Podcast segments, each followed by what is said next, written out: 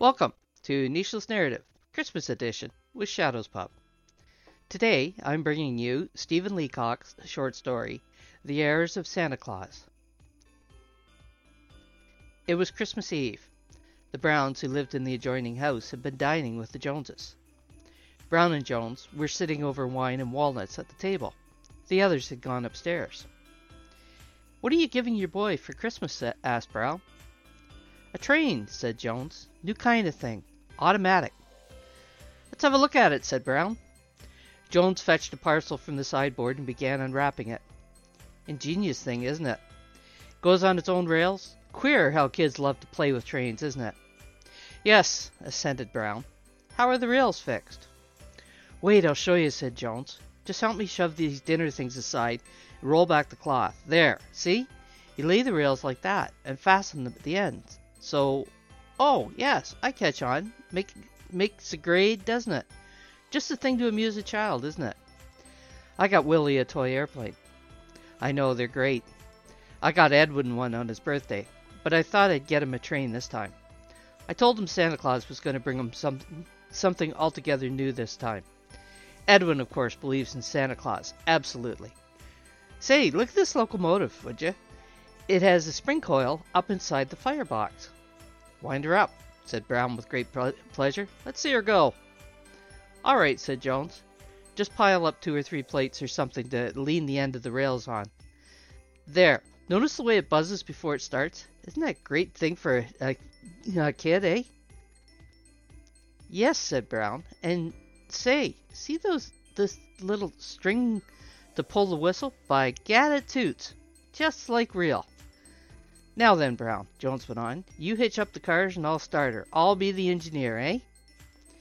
Half an hour later, Brown and Jones were still playing trains on the dining room table. But their wives were upstairs in the drawing room, hardly noticing their absence. They were too much interested. Oh, I think it's perfectly sweet, said Mrs. Brown. Just the loveliest doll I've seen in years. I just got one like it for Alvina. Won't Clarice be perfectly enchanted? Yes, answered Mrs. Jones. And then she'll have all the fun of arranging the dresses. Children love that so much. Look, there are three little dresses with the doll. Aren't they cute? All cut out and ready to stitch together. Oh, how perfectly lovely, exclaimed, exclaimed Mrs. Brown. I think the mauve one would suit the doll best, don't you? With such golden hair. Only, don't you think it would make it much nicer to turn back the collars, like so, and put a little band? Like so. What a good idea, said Mrs. Jo- Mrs. Jones. Let's try it. Just wait. I'll get a needle in a minute. I'll tell Clarice that Santa Claus sewed it himself. The child believes in Santa Claus. Absolutely. And a half hour later, Mrs. Jones and Mrs. Brown were so busy stitching doll clothes that they could not hear the roaring of the little train up and down the dining table and had no idea what their four children were doing. Nor did the children miss their mothers. Dandy, aren't they? Edwin Jones was saying to little Willie Brown as they sat in Edwin's bedroom. Hundred in a box, cork tips. See? An amber mouthpiece that fits into a little case at the side. Good present for Dad, eh? Fine, said Willie appreciatively. I'm giving Father cigars. I know, I thought of cigars too. Men always like cigars and cigarettes. You can't go wrong on them. Say, would you like to try one or two of these cigarettes? We can take them from the bottom. You'll like them. They're Russian. Way ahead of the, the Egyptian. Thanks, answered Willie. I'd like one immensely. I only started smoking last spring on my 12th birthday. I think a feller's a fool to start smoking cigarettes too soon. Don't you?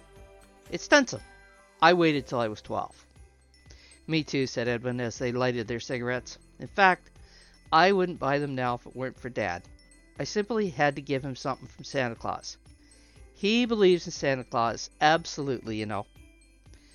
While this was going on, Clarice was showing little Alvina the absolutely lovely little bridge set that she'd got for her mother. Aren't these markers perfectly charming? said Alvina. Don't you love this little Dutch design? Or is it Flemish? Darling, Dutch, said Clarice. Isn't it quaint? And aren't these the dearest little things for putting the money in when you play?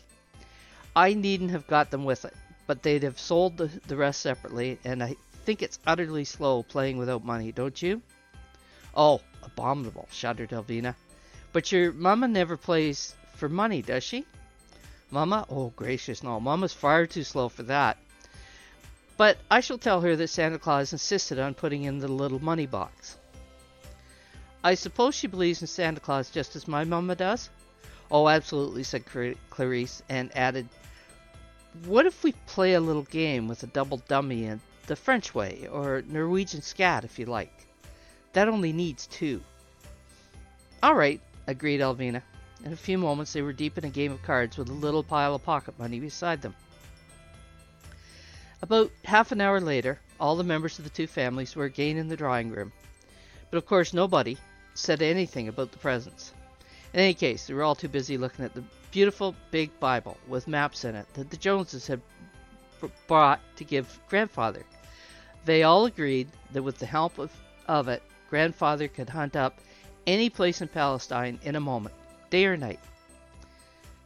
But upstairs, away upstairs, in a sitting room of his own, Grandfather Jones was looking with an affectionate eye at the presents that stood beside him. There was a beautiful whiskey decanter with a silver filigree outs- outside and whiskey inside. For Joneses, and for the little boy, a big nickel plated Jew's harp.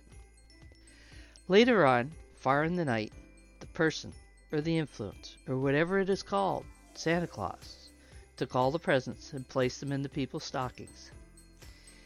And being blind as he'd always been, he gave the wrong things to the wrong people. In fact, he gave them just as indicated above.